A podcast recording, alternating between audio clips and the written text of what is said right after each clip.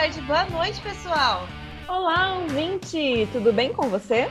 Você está ouvindo agora o melhor podcast do ano, o podcast do Meu Nome Não É Não, que traz desenha de livros, artigos científicos, reportagens, filmes, documentário e tudo sobre o mundo do comportamento canino e animal e propõe uma conversa sobre essas experiências e sobre esses estudos. A nossa proposta é divulgar autores, livros, artigos, pesquisas, métodos, pessoas, enfim, todo o conteúdo que possa beneficiar a relação que nós temos com os nossos pets. E o nosso podcast, o melhor do mundo em resenha de livros e artigos científicos desse ano, em nenhuma hipótese tem como objetivo que você substitua a leitura dos livros ou qualquer que seja o produto original das nossas resenhas. O que nós fazemos aqui é apenas te oferecer um recorte com a nossa visão, a nossa perspectiva do conteúdo, para que você se sinta motivado a saber mais sobre aquilo, a fazer as suas buscas do momento, é te orientar o nosso objetivo. Nós esperamos que você se sinta motivado a conhecer mais sobre o que nós estamos resenhando, comentando, ou mais sobre as pessoas com quem nós estamos conversando. É isso aí, esse programa é produzido por nós. Eu sou a Mirelle Campos, da Alcão. Meu nome é Nayara Lima, da Dog Be Good. E nós também temos a participação no nosso podcast do Guto Leão, que nos ajuda aqui nas entrelinhas do podcast, com edição, com temas e também mais a fundo aí vai vir as resenhas junto com a gente. Você pode encontrar o Minem nas redes sociais, Facebook, Instagram e Twitter. Basta procurar por Meu Nome Não É Não ou arroba Meu Nome Não É Não. Você também pode falar com a gente através do nosso e-mail, meu nome não é não, arroba gmail.com, e conhecer mais sobre nós, baixar os nossos podcasts para ouvir offline no nosso site, meu nome não é não.com. Agora que você já sabe onde nos achar, então não se esqueça de deixar as suas estrelinhas e corações e curtidas lá nos streamings e também nas mídias sociais, porque a nossa maior recompensa é o seu engajamento, é a sua participação. Nós estamos sempre abertas a ouvir as críticas, elogios, dúvidas, sugestões e o que mais vocês queiram falar pra gente, porque a gente quer engajamento, a gente quer piramidar, a gente quer um emoji, a gente quer todo mundo na podosfera no ano de 2021. Vamos lá, pessoal, nós queremos saber o que vocês estão fazendo enquanto nos escutam, hein? Ah, e lembrando que nós estamos vendendo, nós continuamos vendendo camisetas do Meu Nome Não É Não. É só chamar a gente no direct do Instagram que é uma forma de você colaborar com o nosso podcast. Nosso objetivo é comprar uns microfones, uns fones de ouvido. Então, a gente conta com a colaboração de vocês, apoiando a gente, comprando uma camiseta. E quais os tamanhos tem disponível no momento, Mi? Do M até o GG. Legal. Então, é isso, gente. E hoje temos um programa especial, né, Mi? Sim, a gente pede aí benefícios de vocês com o engajamento, com as curtidas, mas a gente também entrega programas de excelente qualidade. E hoje o tema é especialíssimo e porque nós temos convidadas especialíssimas para fechar com chave de ouro o nosso podcast deste ano. E é legal porque a gente vai inaugurar então um tipo de episódio que é um episódio especial que será feito sempre com adestradoras, mulheres, e que a gente pretende aí fazer uma vez por mês, pelo menos, essa conversa com elas. A gente conversa sobre um tema e também a gente conhece um pouco mais sobre essas pessoas, essas mulheres, quem está por trás aí de alguns arrobas que a gente tanto conhece. É isso aí, então bora para o episódio de hoje. Não pule, não puxe, não lata, não morda, não suba. Ei, meu nome não é não. E hoje nós temos um programa especial. Na verdade, a gente ainda nem deu nome para esse tipo de programa que a gente está elaborando aí, cuja proposta é trazer algumas adestradoras, educadoras caninas, veterinárias comportamentais para conversar com a gente aqui no nosso podcast. Uma conversa mais informal, uma conversa mais descontraída, trazendo alguns temas e algumas algumas experiências pessoais e profissionais que possam aí contribuir com o trabalho de quem está nos escutando. É isso aí, Nayara. E hoje a gente tem aqui com a gente as nossas primeiras convidadas. Se sintam muito bem-vindas, meninas. E a gente já vai querer saber muito mais sobre vocês, porque nós estamos todas em tempos diferentes aí na época do adestramento, mas estamos todas juntas estudando, né? Ou melhor, na parte de comportamento. Então hoje a gente tem a Maricela e a gente tem a Ive também aqui, a Eve aqui com a gente. porque eu sempre chamo ela de Ive.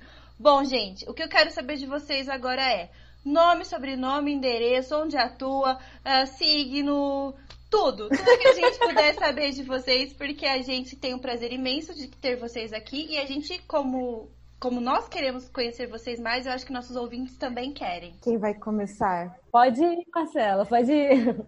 Oi, pessoal, meu nome é Marcela Azul, eu sou médica veterinária, trabalho aqui no Rio de Janeiro, é, com comportamento. Capital, Mar? Na capital mesmo.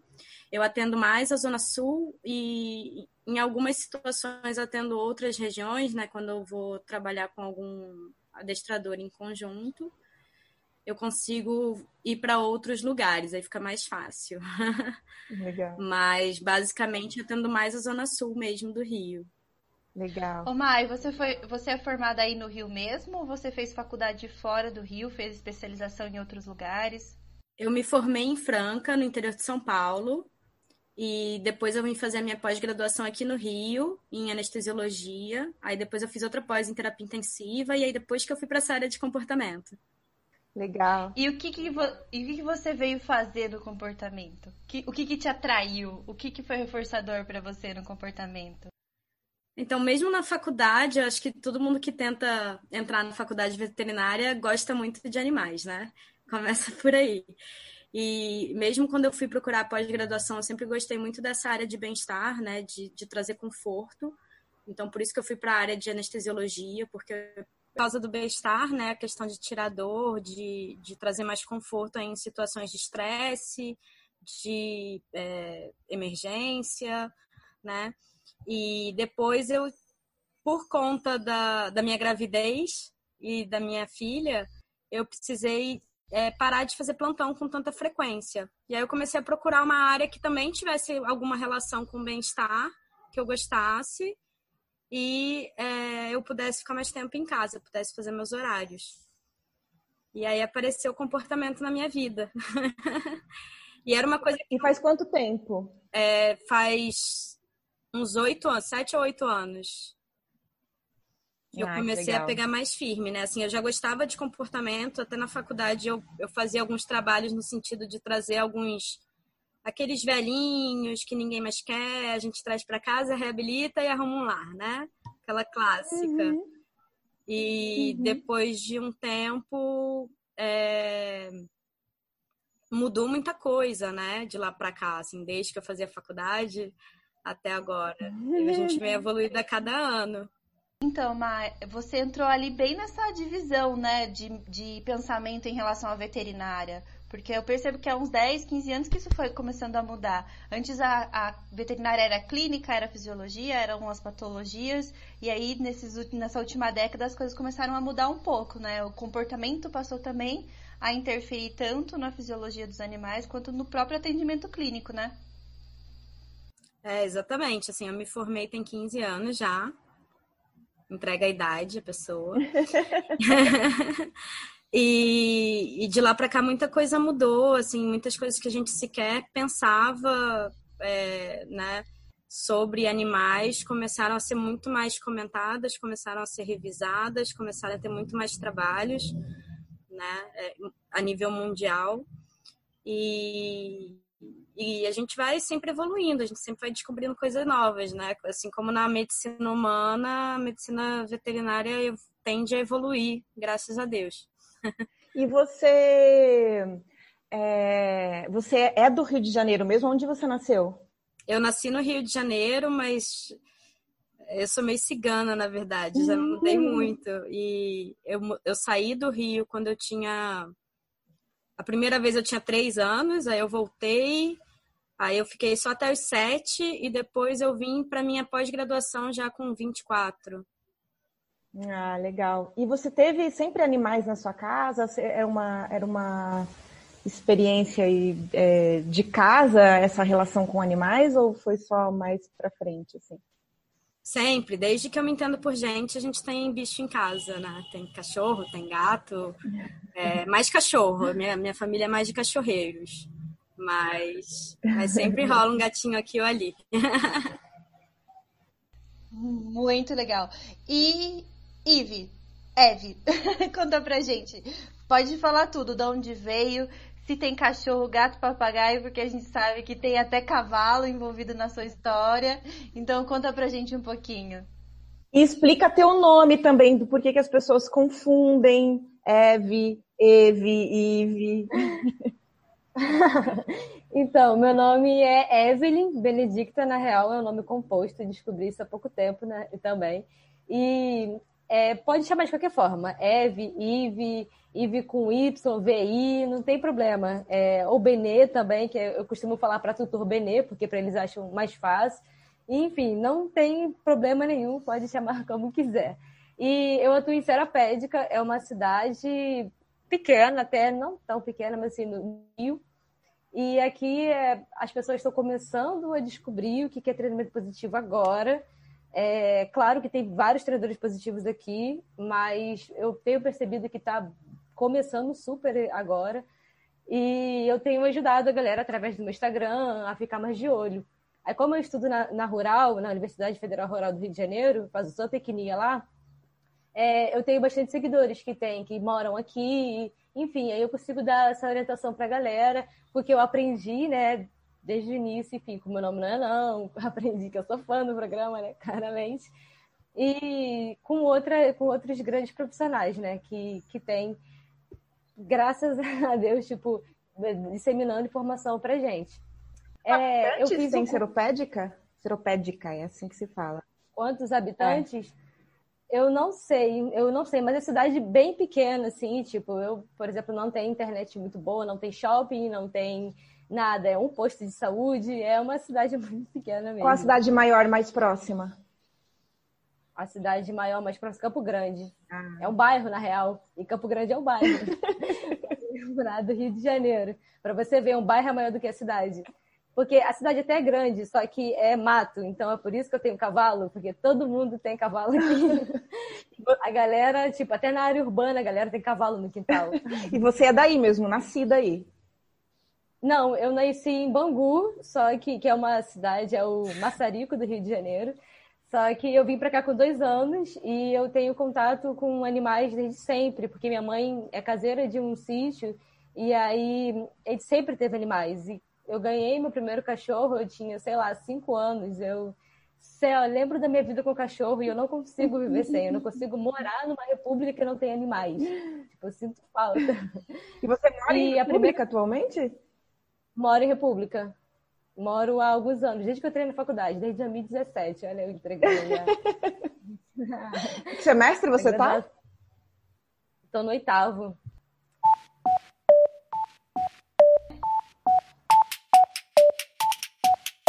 Coisa que a gente também fica muito confuso na nossa vida quando chegam as festas de finais de ano, né, pessoal? Ah, os movimentos aí das ceias e etc. E todos os eventos que vão desencadeando o final do ano. Eu já vou pegar esse gancho para apresentar o nosso programa de hoje, já que a gente já conhece as nossas participantes, porque é um tema muito complicado que os tutores ficam enlouquecidos, com os adestradores, educadores caninos e mesmo os veterinários também fica todo mundo pirado nessa época do ano, porque afeta muito os animais domésticos, cães, gatos, cavalos e etc. Né? Agora a gente está com a Ivy aqui para falar também sobre esse, sobre esse mundo dos equinos.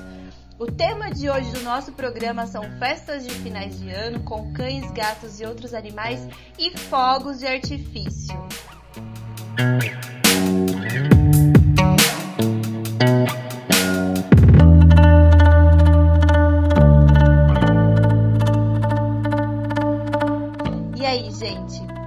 pra mim como que é isso tudo aí na vida de vocês. Antes de tudo, a gente queria saber de vocês como a história de vocês com animais é na parte de veterinária influencia ou na parte de comportamento influencia o atendimento. É bem comum, né? Um problema é muito comum. A gente vê aí vários estudos falando justamente da prevalência né, da quantidade de indivíduos, animais de várias espécies que apresentam medo a barulhos, né? Mesmo dentro da, da questão do medo, eles apresentam especificamente medo a barulhos com uma maior prevalência. Então é, é de fato um problema muito importante de ser comentado, de ser discutido, de ser estudado, é, de ter mais pesquisas, não só para animais não humanos, né? Mas também tem muitos humanos com certas é, particularidades que acabam sendo afetados também pela mesma questão, né? De, de medo de barulho. Então, hoje a gente já sabe o quanto o estudo de animais também acaba influenciando no bem-estar humano e vice-versa. Né? Então, é, é muito importante a gente levar tudo isso em consideração. É, com relação aos indivíduos, assim, eu particularmente nunca tive um animal que tivesse problema com esse com essa questão de fogos. Eu não sei se é pela questão de eu morar numa numa área muito urbana, né? Uma cidade grande. Eu moro num ponto específico que é muito movimentado, é muito barulhento. Não sei se vocês estão conseguindo ouvir aí, mas fica passando ônibus aqui direto. É, toda semana tem fogos, tem é jogo de futebol. Eu moro próximo a uma comunidade também, então qualquer coisa que acontece lá são fogos, né? Chegou alguma coisa, fogos. Subiu a polícia, fogos né? Então, é, eu não sei se acaba desensibilizando também o, um pouco os animais a isso, de ficar com mais frequência, mas ao mesmo tempo tem indivíduos que podem acabar se sensibilizando ainda mais, né, com essa frequência. É isso que eu ia, isso que eu ia perguntar, né? Existe o lado positivo de se morar numa zona tão urbana, porque existe a dessensibilização, mas também a habituação no caso dos filhotes, que já crescem ouvindo isso, né? É uma coisa constante no cotidiano. Mas e no caso de fobias extremas, isso é uma dificuldade, né, Marcela? Chega para você, chegou para você casos clínicos ou casos de treino que você teve que entrar com algum tipo de, de ação mais incisiva além do treinamento?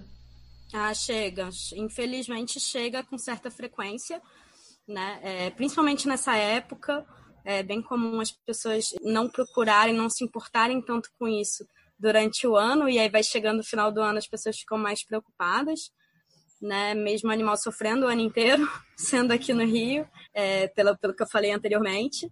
É, mas como a, o, o, o Réveillon, né, o Ano Novo, é um evento muito marcante nesse sentido, de, de serem fogos muito altos e com, por um período muito longo de tempo, acaba que mesmo alguns indivíduos que não apresentam problema aí com as situações reais que a gente tem com frequência, por causa da intensidade do volume serem muito menores.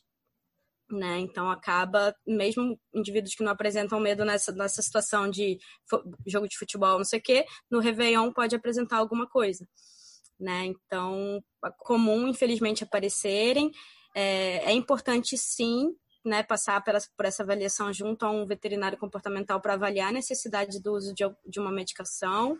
E tem indivíduos que a gente não consegue tirar da medicação de SOS, né, que mesmo a gente fazendo o trabalho ao longo da vida dele, é, ele pode diminuir a intensidade e o medo com que ele se apresenta naquela situação, mas a gente vai sempre precisar manter um SOS para conseguir esse conforto dele. O SOS é aquela medicação que você usa durante, um pouco antes, durante e um pouco depois do evento em si, né? Do grande evento, digamos assim. De onde tem a maior incidência de que, o, de que a fobia apareça e acabe desencadeando outros comportamentos no animal, né? É isso? É, exatamente. O SOS a gente sempre é, procura fazer um, um tempinho antes do evento estressor, né, para que quando chega o evento estressor ele já não esteja sensibilizado, né, se, se o animal já está apresentando sinais de medo, já tem aí uma liberação de neurotransmissores, quando a gente faz essa medicação, ela não tem a mesma resposta, né, então a gente faz antes da liberação excessiva de neurotransmissores, para que quando chega o evento, o lugar que esse neurotransmissor ocuparia para ter a reação, vamos dizer assim, já está ocupado. Né? Então, é, evita a, a, a, ação do neurotransmissor. Legal a gente falar sobre essa questão do SOS, porque nós humanos somos extremamente imediatistas e como a Mar já começou a dizer, a gente só se preocupa com a situação quando ela já está acontecendo. Mas as reações exageradas às festas de finais de ano, inclusive aos fogos, né, tem muito a ser feito antes disso tudo acontecer, não é verdade? Exatamente, e seria o mundo ideal, né? Que todo mundo procurasse ajuda antes do, da situação estar extrema ou só procurar diante da situação. Por que diante, por que diante da situação não é a melhor opção? Porque só dar aquele remedinho só naquele momento que vai acontecer o evento não é a melhor opção, Mar. Porque mesmo com o uso da medicação, é, o animal pode se, se sensibilizar ao longo do tempo com, com as repetições. Né? Então, por isso que é importante que a gente também use de outras ferramentas e oportunidades para tornar aquele momento melhor, né? Porque é, até a, a Mi falou aí sobre a habituação de filhotes, né? É, eu sou uma pessoa que eu, eu prefiro evitar habituações. né? Porque a habituação ela é legal, né? Isso do, do animal passar por aquilo até se acostumar é legal, mas eu acredito que mantém o estímulo neutro. E para um estímulo neutro ser sensibilizado é muito mais fácil do que se ele tiver sido contracondicionado e ser um estímulo positivo. Né? Então eu prefiro mesmo que o animal ah, não, eu tenho um cachorro aqui que tá com cinco meses e ele, pô, ouve os fogos dos vizinhos, não faz nada, tá tranquilo. Show, ele tá tranquilo agora, mas ele pode se sensibilizar em algum momento, então por que não aproveitar que você tem esses vizinhos que soltam fogos eventuais e botar alguma coisa para ele fazer, dar alguma coisa para ele fazer, mostrar para ele que pode ser legal esse momento, como agir diante dessa situação antes que ele tenha medo. Omar, e sobre remédio, é, não aquele calmivete ou alguns calmantes que vem de pet shop não serve, né? Tem que ser um acompanhamento específico, o exame, essas coisas, né? Não tem fórmula mágica. Esses fitoterápicos ou suplementos que são geralmente indicados para esses tipos de situação, eles podem ser sim complementares, mas nada do que é, do que a gente está falando aqui sozinho vai ser efetivo. Né? Então, por exemplo, você está falando dos fitoterápicos, é, sozinho não vai ser efetivo. Eu estou falando da medicação, sozinho não vai ser efetivo. A modificação comportamental, sozinho não vai ser efetivo. Mas se você unir todas as ferramentas que a gente tem em prol do, do nosso objetivo, a gente chega lá mais fácil. Legal. E Eve, como é que é aí na sua região onde você mora? Tem muitos fogos? Como é que funciona com os, os seus animais? Então, aqui, é, mesmo com a pandemia, é, a galera ficou em casa só no começo e continua as festas, fogos. Se tiver jogo do Flamengo, já pode deixar o Kongzinho lá congelado ou alguma coisa, porque sabe que vai ter festa, a gente gritando na rua e, e fogos, bastante fogos normalmente. A questão dos fogos aqui, eu costumo ouvir mais, tanto dos vizinhos, cães, que todo mundo tem cachorro por aqui também, tanto dos vizinhos como dos meus, é, é de ficar latindo. Eles latem mais do que necessariamente demonstrar medo, né? É, o que eu, a situação que eu já passei foi de com cavalo, de medo. A, a minha égua ela tem medo de tudo, moto, carro, é, fogos, o que for. Para ela é um, sempre um pouco mais difícil. Aí o que, que eu faço? Eu sempre deixo ela num lugar aberto para ela poder se movimentar. É, e com o cavalo, meu cavalo já chegou de o vizinho soltar um fogos e cair do lado da baia dele. E por sorte que não caiu na baia dele, né? Por risco de até de um incêndio. E Nossa. é, é muito bizarro. E o que, eu, o que a gente costuma fazer aqui é isso. Eu tento sempre no final de ano tentar fazer, falar com a galera que é necessário. Se eu trabalho como pet sitter, normalmente todo final de ano eu trabalho como pet sitter.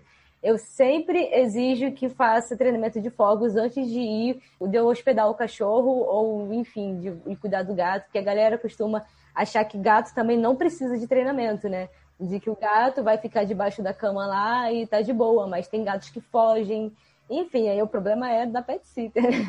Mas é, aqui rola muito disso e o problema é que não é só final de ano, é, é quase que o ano inteiro. E como como eu falei, o reforço positivo aqui, o treinamento de educação canina aqui positiva está chegando agora, é chuva de animais reativos, chuva de animais medrosos, e se, e se intensifica ainda mais quando tem fogos o tempo inteiro. Então tem essa super sensibilização, não rola habituação aqui. Tem um cachorrinho que fica amarrado no quiosque, onde tem festa o tempo inteiro, ele é do dono do quiosque, ele fica amarrado na corrente. Nossa, mas ele sofre tanto, ele está há anos ali, ele é velho já, mas ele quando tem fogos também ele não aguenta. Então, a habituação aqui é um pouco complicada. Eu não sei se essa questão de, de brigarem muito, de ser um treinamento um pouco mais punitivo aqui, justamente por falta de conhecimento da galera, prejudica ainda mais a questão de intensifica mais o medo de fogos, né? E tempestade aqui tem muito também. É, a gente tá falando aqui muito de medo, né? Medo dos animais a fogos, medo, medo. É, Eve, que você fala pra gente como a gente reconhece medo num cavalo, por exemplo, porque é um animal muito diferente da minha realidade. Eu tenho pouquíssimo contato com equinos, é mais com felinos e caninos. E a gente, por trabalhar na área, por estudar um pouco mais a linguagem corporal, a linguagem dos cães, assim, o comportamento dos felinos, a gente consegue identificar algumas características que nos sugerem o medo, e aí a gente vai falar mais adiante. Mas e num cavalo? Como a gente reconhece que ele está com medo? Orelha, rabo, tem isso de pata, de corpo. Você já falou que ele, ficou, que ele gosta de ficar se movimentando quando ele tem medo. Tem isso também, essa movimentação? Então, o cavalo, eu também já fui muito tratadora, né? Já trabalhei, já fiz um pouco de tudo em relação aos animais.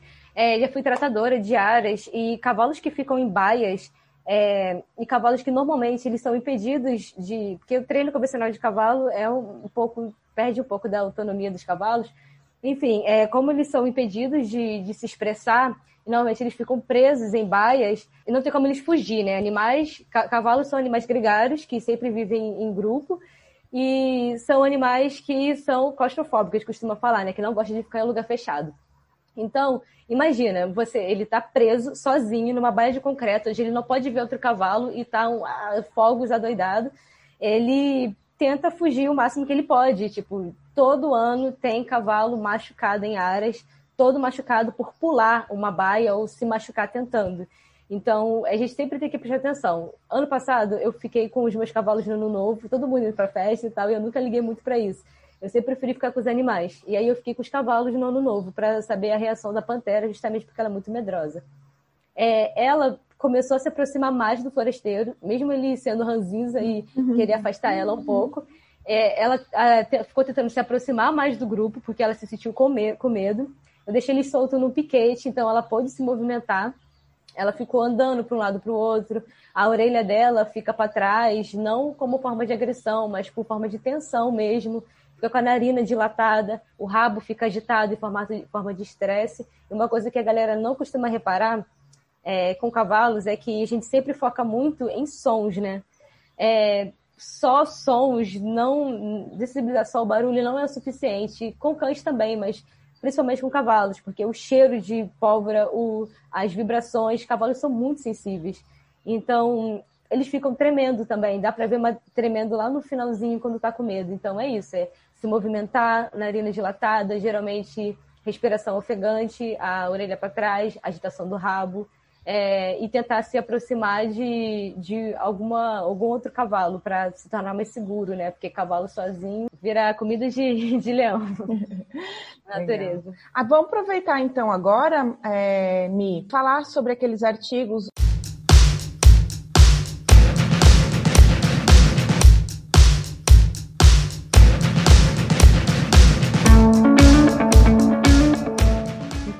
a Mai, ela compartilhou um artigo com a gente que, sa que saiu na Science Report um, da Nature sobre as expressões que revelam medo nos cães durante os fogos de artifício. O nome do artigo, com licença, eu vou falar em inglês. Desculpa, Fear... vou falar em inglês. Fear expressions of dogs during New Year fireworks a videoanálises da Sarah Galviller, Anika Brainhorst, Kantika Toth e Stephanie Rien. A pesquisa usou gravações de vídeo fornecidas pelos tutores para codificar as expressões comportamentais de cães durante uma situação de fogos de artifício na vida real, na véspera de Ano Novo, ou na passagem do Ano Novo. Né? A orelha para trás foi mais fortemente associada com a condição de fogos de artifício, assim como a duração da locomoção e respiração ofegante. Vocalizações, piscadas e ocultação também aumentaram, mas não significativamente. Outros sinais de estresse, como lambidas de lábios, não foram tão relevantes nessas situações. Segundo o artigo, o medo é uma emoção chave que é altamente adaptativo, levando os animais a reagirem adequadamente às ameaças. Quando uma ameaça ambiental, um estressor, é percebida, o sistema de medo do cérebro é ativado, iniciando respostas de estresse comportamentais e fisiológicas. Neurocientistas identificaram distinções entre medo, uma resposta adaptativa a um estímulo considerado potencialmente perigoso, e a ansiedade, que é a antecipação de um resultado negativo sem um estímulo eliciador específico. No entanto, na prática, muitas vezes não é fácil distinguir entre os dois conceitos comportamentalmente, comportamentalmente, especialmente considerando que a ansiedade promove o medo e vice-versa. Outras pesquisas que serviram como referência consideraram posturas de medo. Postura baixada, cauda baixada, congelamento, recuo, vacilação, levantamento de pata mas também evitação com a posição da orelha, abanar a cauda e lamber os lábios. O artigo ainda descreve saliva, salivação excessiva, vocalizações, esconder-se, andar, andar de um lado para o outro, ofegar, permanecer perto, no, perto do dono e tremer em cães expostos a um registro de tempestade na clínica.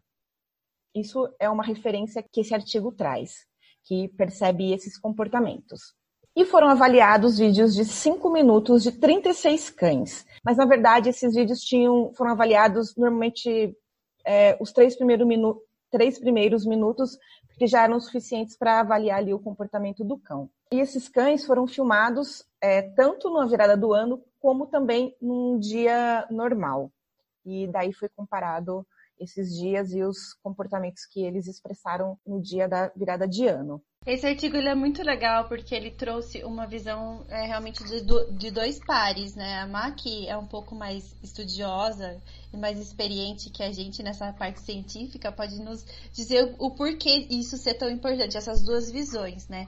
Geralmente quando tem ambientes controlados, como clínica, ou um centro de treinamento, ou um lugar a par do que é comum para o cão, o comportamento pode mudar bastante, né, Má? Pode. É, é, é, é, até um exercício de empatia, né? A gente pensar num ambiente que a gente conhece, a gente fica muito mais tranquilo do que um ambiente que a gente nunca foi tendo pela primeira vez, né? É, e é bem comum essa questão da, da antecipação, né? Da ansiedade dos cães que têm medo. A maioria dos, dos cães, por exemplo, que tem medo de chuva, os tutores relatam que só o odor da chuva já faz com que os animais comecem a ficar nervosos, agitados, já comecem a se esconder em alguns casos. Né? Então, nem precisa ainda ter a chuva ou a presença de trovões em alguns casos. Né? Que pode ter até iniciado com o medo do barulho do trovão e depois virou o medo da chuva em si.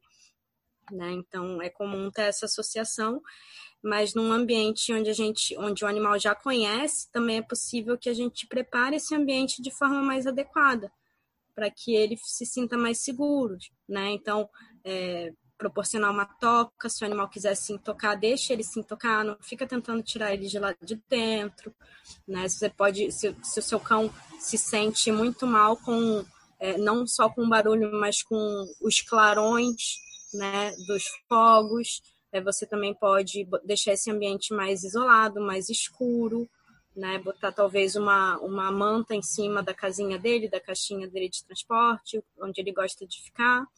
E o mais importante de tudo, assim, muitas pessoas, na hora do nervoso, de ver o animal naquela situação de mal-estar, de estresse, de, de ansiedade, ela fica nervosa com a questão dos fogos, né? De tipo, ah, nossa, aquele vizinho né, falar um palavrão e não sei o que, de novo com esses fogos, e isso acaba deixando o animal ainda mais agitado, mais ansioso, porque ele fica mais confuso ainda, e quem deveria estar dando suporte emocional para ele está se mostrando nervoso também. Fica nervoso. Então é... Ai, meu Deus, coitadinho do meu cachorro. Ai, também ou fica lamentando demais, né?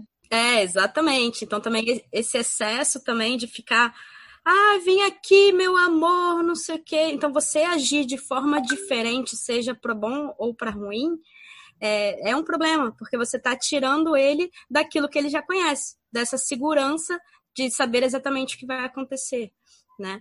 É, a previsibilidade do comportamento da pessoa é muito importante para eles, porque é a forma que eles se comunicam entre si. Então, isso também faz toda a diferença. Então, tentar sempre manter a calma, manter o seu comportamento habitual, é, e é, trazer esse conforto emocional junto com o seu animal, né? Ao invés de, de exageros, seja para um lado ou para o outro. A gente está falando aqui de comportamento de tutores, né? É, vocês, meninas, já viram alguém adaptando ou trazendo receitinhas de Facebook e Instagram para o convívio dos animais nesse período, do tipo faixas, é, ataduras para segurança do animal, ou aquele dog phone que saiu agora, que é um instrumento que coloca, que, que tampa os ouvidos do animal, ou algodão no ouvido que vocês acham disso? Eu acho que eu, conhecendo vocês e a metodologia no qual vocês estão inseridas e caminhando aí na, na vida profissional, eu já imagino. Mas o que vocês pensam sobre esse tipo de instrumento que os tutores se apegam para trazer a tranquilidade para o animal? A Mata está falando aqui para gente que, na verdade, não tem instrumento. Na verdade, começa com o tutor, né? Com o humano trazer a segurança para o animal naquele momento. Mas e aí esses instrumentos? O que vocês acham? Ah, ah, é, e vocês já usaram algum também, né? Vocês já tiveram experiência com algum?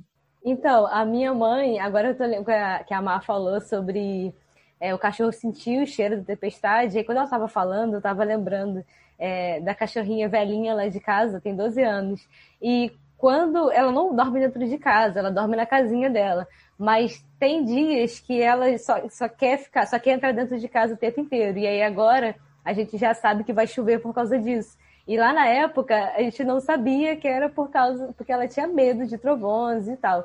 É, até porque ela tem a casinha dela e estaria protegida, teoricamente, da chuva. É, agora que, tipo, você falou que me deu um estalo, porque até então eu não tinha parado pra pensar nisso. Olha que loucura, né? Mas ela também tem medo de fogos. Ela costuma ficar, ficava debaixo da cama. Aí minha mãe começou a chamar ela com o tempo, né? Quando ela era novinha, ela fazia isso. Minha mãe começou a chamar ela com o tempo e fazendo ela participar da ceia, que minha mãe passava em casa para cuidar dos bichos, participar da ceia. Minha mãe já deu até macarrão para ela, para ela não ficar com medo de fogos. Olha que loucura. Mas. Ai, é... A voz. Não, mas ela é, acho que ela é a mãe mesmo, né? Não é a avó. Ela é a mãe, ela é caso. a mãe. e, enfim, é, agora a cachorra já fez a habituação, mas ela não, teoricamente não fez, né? Porque ela ainda ela não se esconde mais. Ela sai e fica latindo no quintal olhando para o alto.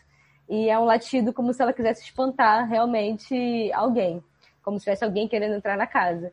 E o Kit já fez foi colocar algodão no ouvido e existia uma cachorrinha que ela realmente ela tremia muito, ela tremia muito, ficava debaixo da cama e chorando, vocalizando muito ela era pequenininha, tinha uns 5 quilos, e a gente ficava desesperado, não sabia o que fazer, se pegava ela de dentro da, debaixo da cama, a gente tentava pegar ela no colo, ela saía correndo de novo. E é isso, ela deixa, a gente deixava ela debaixo da cama. Minha mãe tentou dar algum calmante, mas esses de agropecuária. E, pô, Ou seja, nada funcionava. Tudo na tentativa nada... e erro, né? E nem o reforço pra gente. O único reforço que a gente teve foi deixar ela no cantinho dela e é isso. Isso tem anos já, mais de seis anos. Então, eu, eu gosto bastante. Todas as possibilidades que a gente puder ter para o animal para amenizar o medo dele, eu acho interessante, desde que seja agradável para ele. Então, assim, eu não sou muito favorável de tipo, ah, é, vi o, negócio, o fone de ouvido, vou comprar e aí no dia de, de ano novo eu vou botar no animal. Aí eu já não gosto muito, porque aí eu já acho que vai ser um fator estressante a mais para ele, né? Eu só tô aqui balançando a cabeça. eu só tô aqui concordando. Porque é isso que eu penso também. Porque no momento de maior estresse, você já insere um monte de outras coisas que, que o cachorro não gosta. Do tipo, tem cachorros que não gostam de procurar um lugar que eles fiquem sozinhos. Tem, outras, tem outros cães que gostam do aconchego da família. Aí tem cães que gostam de ser tocados. Tem cães que não gostam de ser tocados, aí você passa a faixa nele. Fica um pouco confuso pro animal nesse momento, né? Exatamente. Então é muito importante, em primeiro lugar, conhecer o seu animal, saber o que, que vai ser válido para ele. Em segundo lugar, acostumar ele a, ao uso desse, dessa ferramenta ou desse equipamento que a gente vai associar né, na situação é, antes. Não esperar a situação. Até porque, se você sempre usa alguma coisa só na situação ruim, o animal já começa a prever o ruim de acontecer. Então, Uh, é muito comum, por exemplo, um cão que é reativo a outros cães na rua, às vezes ele nem viu outro cão, mas só da tutora tensionar a coleira dele, ele já começa a procurar porque ele sabe que tem outro cão ali. Porque ele sabe que na presença de outro cão, a tutora tensiona a coleira dele. Né? Então, a mesma coisa, o, o, que você for usar, né? Se for usar as amarras, a roupinha, o fone, o algodão no ouvido, se você só usa nessa situação de estresse, é, só só o fato de você pegar o que você costuma usar nele, ele já vai começar a ficar nervoso. Porque ele já sabe que você está preparando ele para aquela situação ruim que está vindo. Então, é muito importante você acostumar ele a usar diante de outras situações, tornar aquilo uma coisa boa, para que isso caminhe para a direção que você quer e não o contrário. Muito legal. Tem uma outra pesquisa também que foi publicada na PLOS ONE trata da severidade, progressão e prevenção de medo a fogos de artifício em cães. E ela foi escrita pela Stephanie Himmer. E a gente vai deixar o link para esses artigos lá no post no nosso site www.meunomenãoenão.com, o link de todos os artigos que a gente está citando aqui, para quem quiser ler mais, saber mais a respeito. Esse artigo, a autora destaca que algumas raças são mais propensas a ter medos de barulhos, mas também tem fatores como idade. Cães que sempre tiveram o mesmo tutor tiveram menos medo que os cães que vieram de ONGs e criadores, que muito provavelmente é por conta da associação negativa com sons por algum motivo, porque estavam sozinhos, não tiveram um amparo, ou porque realmente teve alguma associação com alguma coisa ruim. E os são comportamentos de medo. Neste artigo, tremores, congelamento, respiração ofegante, salivação, postura corporal abaixada, cauda dobrada, esconder-se, tentativas de fuga, retraimento social, como a Miriam até falou, ritmo, que acho que deve ser ficar andando, né? Eliminação involuntária, comportamento destrutivo e autolesão.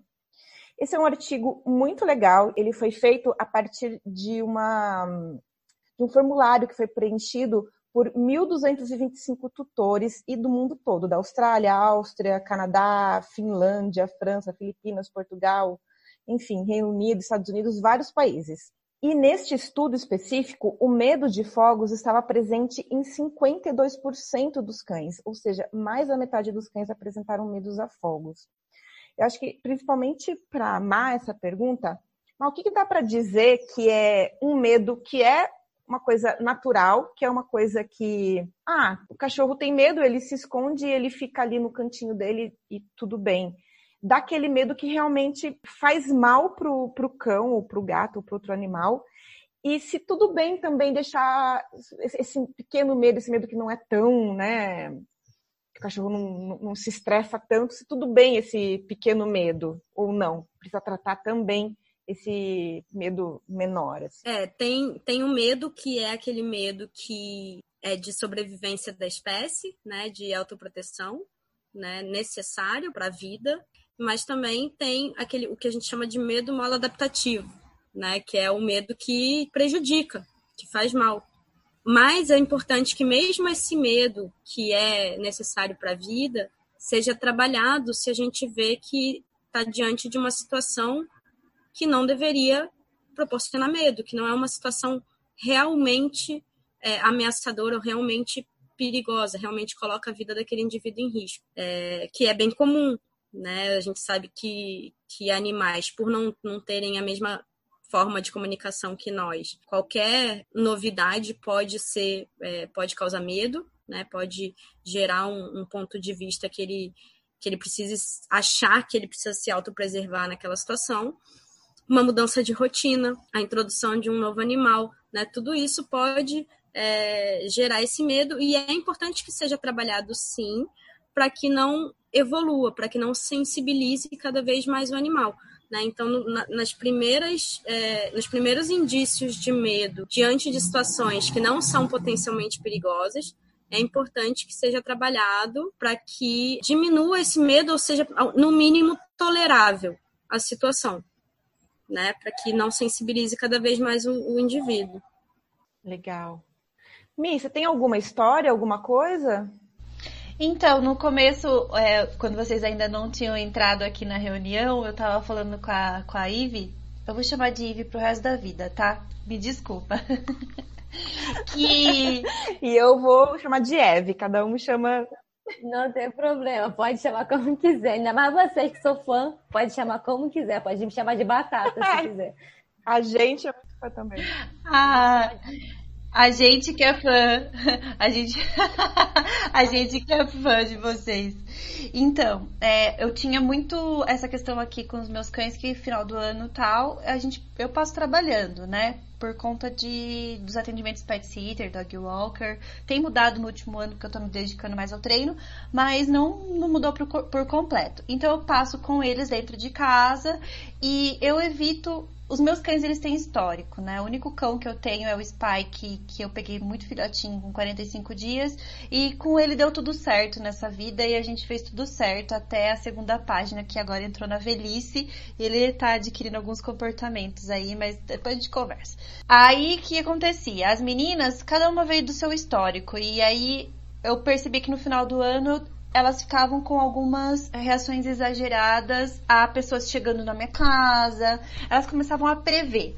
As festas de, finais do, de final do ano não são só os fogos propriamente dito, né? A gente costuma ver o que já está acontecendo, o evento em si, todo mundo sendo bombardeado, Afeganistão, aí a gente observa a situação.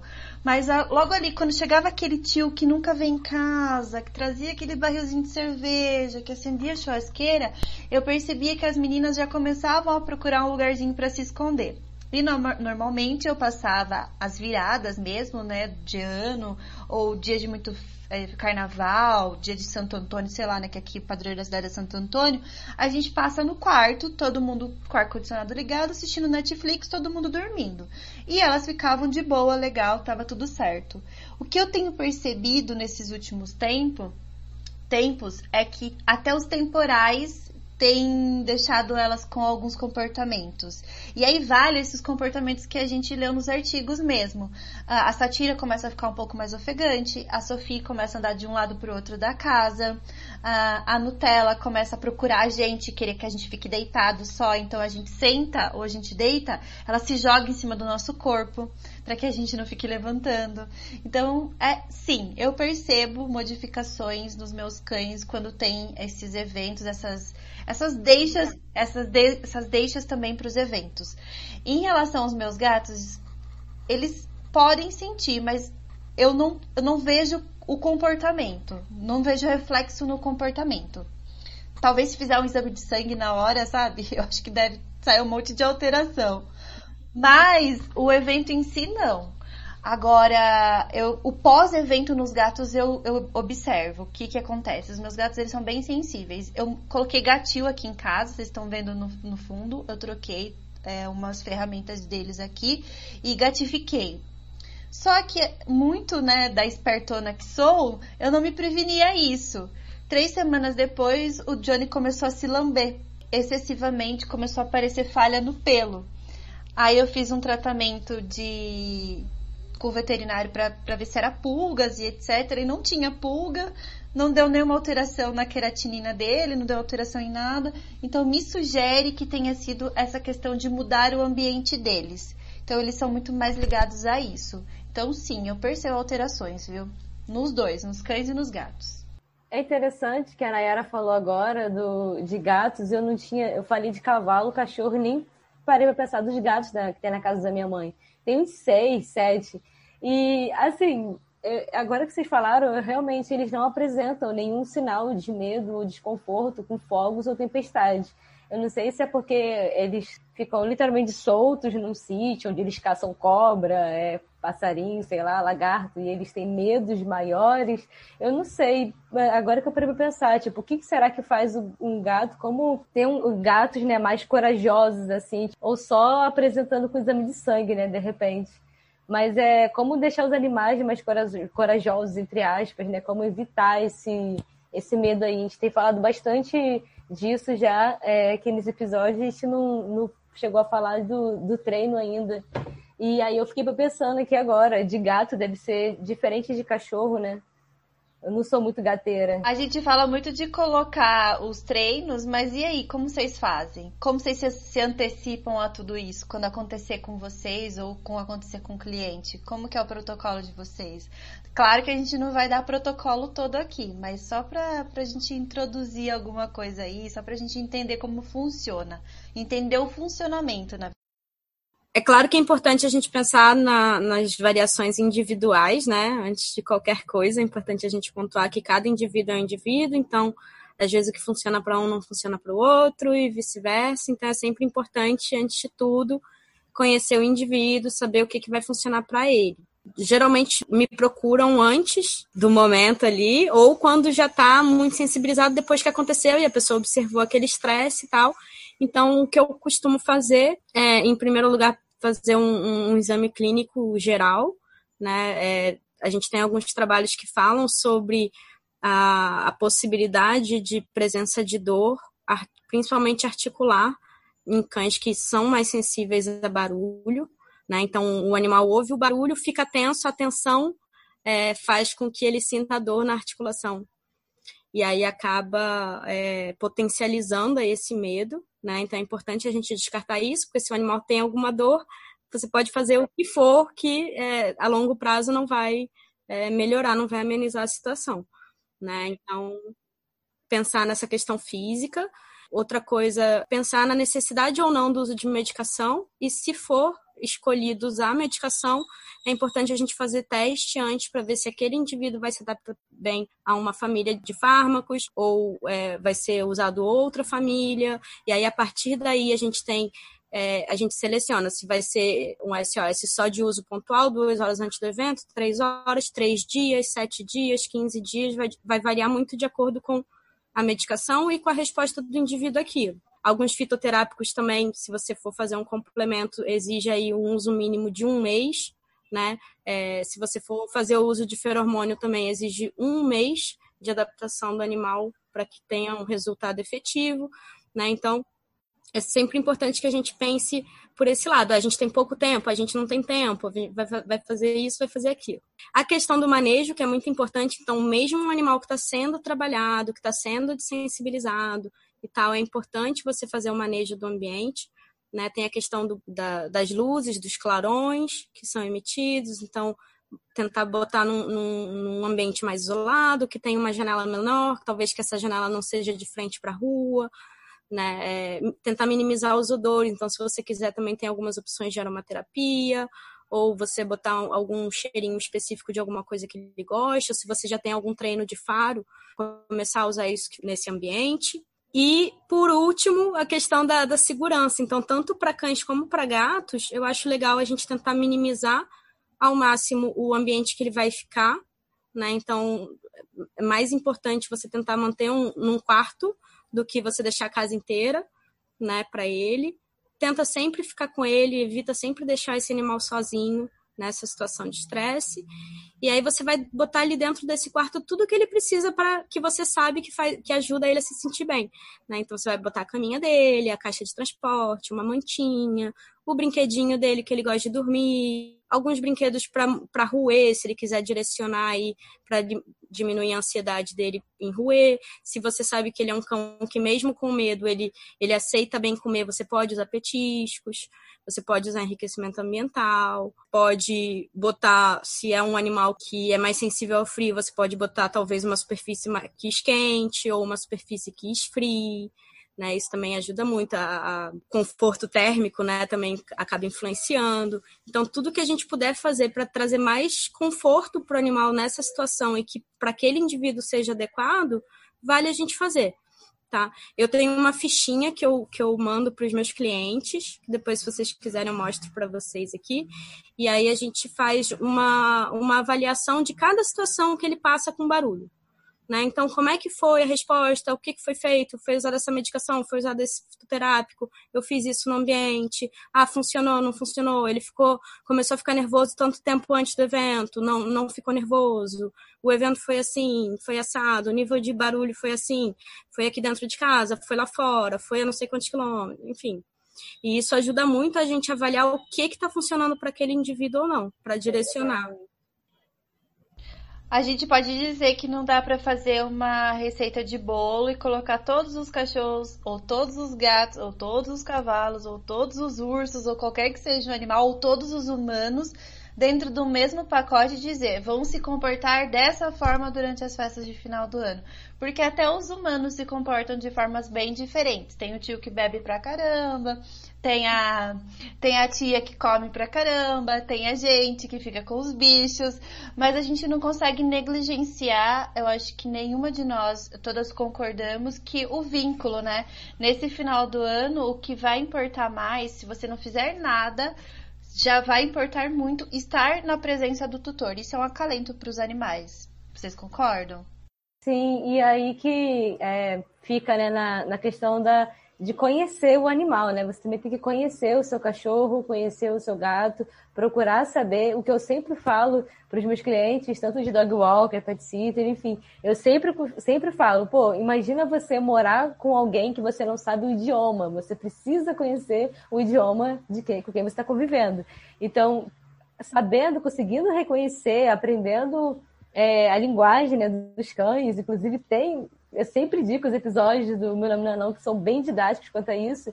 É, para quem tem preguiça de teria, não poderia ler o livro, teria preguiça, enfim, já ajuda muito os episódios. É, de conhecer o cachorro e no decorrer do ano, se tiver alguns fogos de jogo, alguma coisa assim, uma tempestade, você conseguir observar comportamentos pequenos, porque talvez no, na, na, virada de ano, é um monte de coisa, né? Fogos, a gente entrando e saindo. Então, outra coisa que foi que a Má falou, né? De não deixar, tipo, as interessantes também não deixar ter essa casa inteira. Porque a cachorra de um amigo meu, ele estava me contando isso esses dias. É, com esse entre sai de virada de ano, a cachorra dele estava dentro de casa, tipo, escondida com fogos e tal, e na hora que deixaram a porta aberta nesse entre e sai de pessoas, ela fugiu e foi atropelada, e, enfim, morreu, né, veio a falecer. Então tem que realmente tomar cuidado com gatos também, com janelas, quem não tem casa pelada, tem que tomar cuidado para evitar que ele tenha acesso à rua, porque vai ser bem pior para ele, tipo, ter acesso à rua. É legal que ele tenha, se tiver treinozinho de caixa de transporte, treino de gostar da casinha, é legal que ele vai querer ficar lá. E é mais, eu, eu penso muito em tentar evitar, né? Mas se não puder evitar, procurar o veterinário, né? Para fazer tudo isso aí que a Má falou. Só que uma coisa que eu fico em dúvida é se é, todos, não sei se tem essa separação de veterinário pra, e veterinário comportamentalista e onde encontrar veterinário comportamentalista que eu não tenho na minha cidade. Essa é uma das perguntas que não querem calar, mas eu, eu fiz amizade com uma veterinária comportamentalista, leve ela para a vida toda com você. Exatamente. Se ela se mudar de cidade, você se muda junto com É porque eu gostaria de saber se esses exames que ela falou, só veterinário comportamentalista, eu posso estar falando besteira, mas tipo, só veterinário comportamentalista conseguiria ver ou associar, relacionar fogos e essas coisas para ajudar, né? Quem puder, tá, quem tá ouvindo. É, é, a gente, a veterinária comportamental ainda está se ampliando, né? Aqui no Brasil chegou aí um pouco tímida, mas já está ganhando seu espaço. Acho que está a gente já está com um número legal de profissionais espalhados pelo Brasil inteiro e a gente tem contato, tem uma troca muito, muito legal, muito produtiva. É maravilhoso poder aprender com todos eles é, e poder contribuir com o que eu consigo. Mas a gente também convida a que todos os clínicos gerais acabem estudando um pouco de comportamento, porque pode influenciar muito né, o, o, comportamento com a parte clínica e vice-versa, no mínimo que ele tenha certa noção para direcionar, para indicar, né, falar, ó, oh, não, realmente acho que está na hora de talvez procurar um veterinário comportamental que vai, auxiliar aqui no caso, né, a gente não não procura tirar o cliente de ninguém, pelo contrário, a gente gosta de, de colaborar, de fazer esse trabalho em conjunto, para que todos tenham o mesmo objetivo de trazer saúde e bem-estar para aquele indivíduo e para aquela família, né? Então, é um trabalho colaborativo que é importante. Infelizmente, a gente ainda não, não tem é, essa especialização no Brasil. A gente tem sim pós-graduação, mas a gente não tem título de especialista ainda no Brasil. Poucas pessoas, na realidade, no mundo têm esse título. Mas está tá melhorando, cada vez mais se fala nisso e cada vez mais, inclusive, os veterinários clínicos passam a conhecer né, mais essa, essa área. Com relação à dificuldade de cada um nessa cidade, né, para ter é, acesso a um veterinário comportamental, eu sei que é difícil, nem todas as cidades têm mesmo, mas algumas, é, algumas pessoas já podem é, fazer um atendimento online colaborando com o clínico desse animal, né? Então, o clínico do animal entra em contato com o veterinário comportamental, faz a solicitação de todos os exames e faz a troca, vai passando o caso para o colega e a gente vai colaborando com ele com, com informações e direcionamentos, né? O que, que ele pode fazer aí para amenizar cada situação.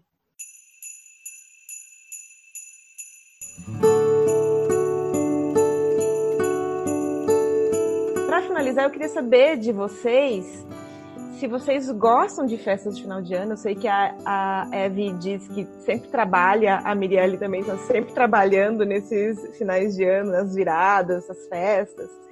Mas eu queria saber de vocês, se vocês costumam gostar, como que vocês passam esses, esses dias, se vocês encontram família, se vocês não encontram, vocês encontram mais cliente que família, como que funciona para vocês?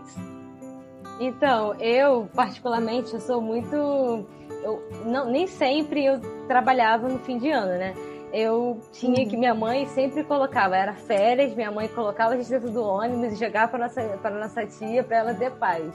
E aí eu era arrastada para sua, sua tia que tinha que cuidar de vocês. Muita criança na casa dela, ela pegava da família inteira e a casa dela é minúscula, mas aí ela arrastava a gente para tudo que era tipo sempre tinha aquele negócio de. Tava agora falando, parece que era tipo um cachorro mesmo. Aquela antecipação de ter que ah, se arrumar, aí o cheiro lá do churrasco e a música. Eu falei, caraca, vai chegar a hora do fogos. E aí me jogavam, sempre me arrastavam com a muvuca onde soltavam fogos, alguém soltava fogos errados e sempre quase pegava em mim. Então, assim, eu sempre odiei fogos. Você não gostava, você não gosta de fogos? Não, sempre tive medo de fogos, de som alto de, com, de moto, de tudo que é som alto. Eu sou de tipo alguns cachorros que têm problema mesmo. Assim, eu desde criança, então é por isso, aí acho que talvez isso tenha ajudado a ter mais empatia com os animais, porque todo lugar que tá muito barulho, muita coisa assim, eu já tenho problema com ansiedade. Então, quando tem muita coisa assim, eu já fico um pouco. Já fico procurando algum animal para poder me sentir um pouco melhor e a gente acaba, acaba fazendo essa troca. Eu sempre achava um cachorro de rua coado no meio da muvuca. Não acredito, tá todo mundo festejando, aí você ali, ai, vem aqui, dog, vamos tomar, vamos ficar aqui fazendo companhia um para o outro. E, vamos falar. Sempre, um apoiava o outro. É, era a rede de apoio dela, né? O cachorro de rua era a rede de apoio. E você, Má, como que era? Ou como é, né? A Má tem filha, tem criança também, então até com criança também essa questão de fogos dá medo, né? Eu tenho uma, eu lembro de quando eu era criança na praia no meio dos fogos, eu morrendo de medo, a criança em cima de mim. Eu não tenho medo de fogos, eu gosto, acho bonito. É, Claro que eu até defendo, hoje defendo a lei para acabar os fogos, mas eu acho bonito fogos. E, mas naquele dia eu quase morri de medo, pelo amor de Deus. É, eu, eu gosto também. É, eu gosto mais dessa questão da, da comemoração em família, né? De é, encontrar todo mundo, reunir todo mundo na casa de alguém. Eu já trabalhei muito, tanto em Natal como em Réveillon durante muitos anos eu fiz emergência, depois eu parei, né? Agora com a filhota, então, eu, hoje em dia eu procuro não trabalhar nessa época. Quem sabe aí no futuro, quando ela já estiver batendo asas, a gente consiga voltar a focar mais nisso, mas é, nesse momento eu aproveito ela. É, aproveitando esses momentos de poder toda essa fantasia do Papai Noel e do, né? Exatamente. E, e ela não tem, não tem medo nenhum, ela gosta de fogos também. Mas desde pequenininha também ela frequenta aqui, mas é, nem todo ano. Né? A gente tem uma, uma fazenda no interior, às vezes a gente vai para lá, às vezes a gente fica aqui, varia muito. Muito legal.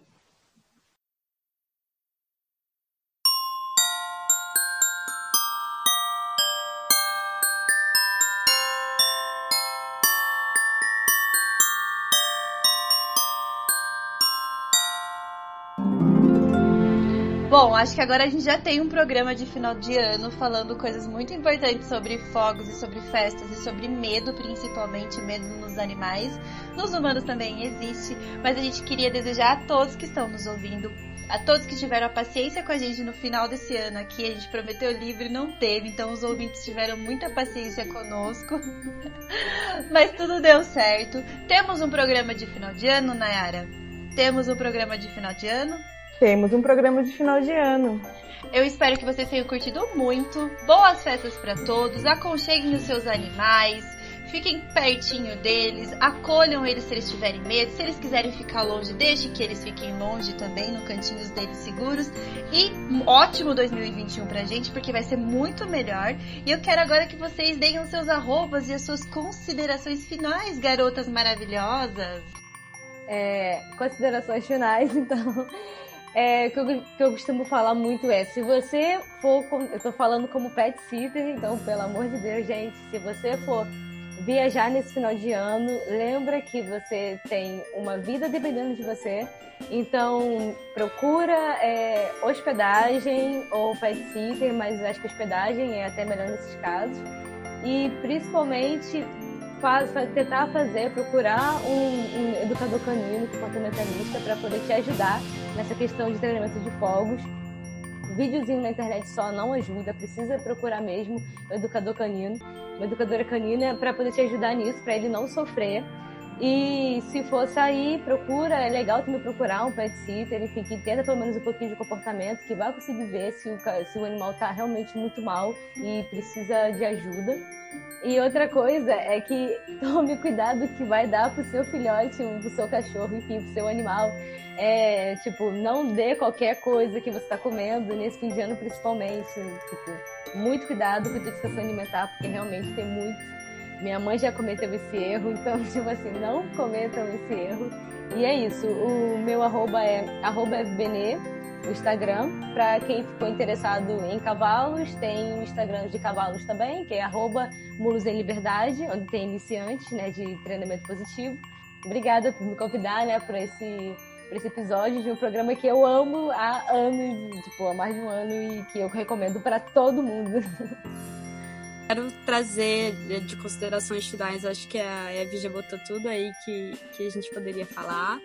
Né? Acho muito importante também se preocupar com essa questão da, da alimentação, né? A gente sabe que é época de, de tudo com uva passa. e uva é tóxico, né, para cães. Então, é importante levar isso em consideração. É, acho muito legal também a gente trazer a importância de procurar é, qualquer profissional que você vá procurar por qualquer situação, seja um adestrador, seja um comportamentalista, veterinário, veterinário comportamental, sitter, hospedagem, daycare, qualquer lugar, procure com antecedência. Torne aquela, torne essa pessoa ou essa situação nova uma coisa boa antes de você é, precisar deixar, né, com essa pessoa nesse lugar, enfim, é, faça uma adaptação adequada, procure ajuda o ano inteiro você tem para fazer isso e preparar o seu animal para o ano que vem. Então começa a pensar nisso já no primeiro dia de janeiro, tá bom? Qual é o seu arroba, Mar? Ah, o meu arroba é arroba marcela.adestramento. E tem o arroba da minha Belinha também, que é arroba o Diário de Bela. Ai, que graça! Adoramos seguir cachorros. Adoramos. É, para vocês acompanharem ali a rotina de um retriever. E ela é maravilhosa, Bela. A gente acompanha pelo grupo. Ai, não conhecia, vou começar a seguir, eu não conhecia. Eu sou suspeita para falar das minhas filhas, né? Seja da Nina e da Humana. Inclusive, eu quero falar que também sou muito fã e até a minha filha tá impressionada porque ela falou: Mamãe, você antes só usava roupa com cachorro, agora você também usa. Não é, não. Ai, que linda!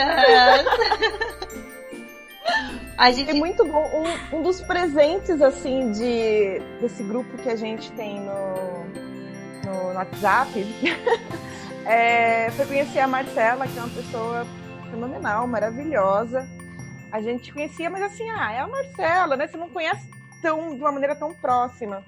E é uma pessoa maravilhosa, um profissional incrível, extremamente estudiosa, uma pessoa que já né, tem tanta experiência, continua estudando, aprendendo, buscando, então só tenho elogios. Ai, obrigada.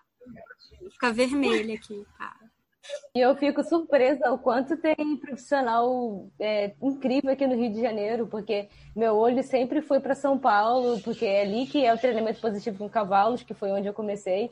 Então, tipo, é ali que tem também de cães. Aí parece uma coisa que Marcela do Rio, eu falei, eu não acredito. Como é que pode?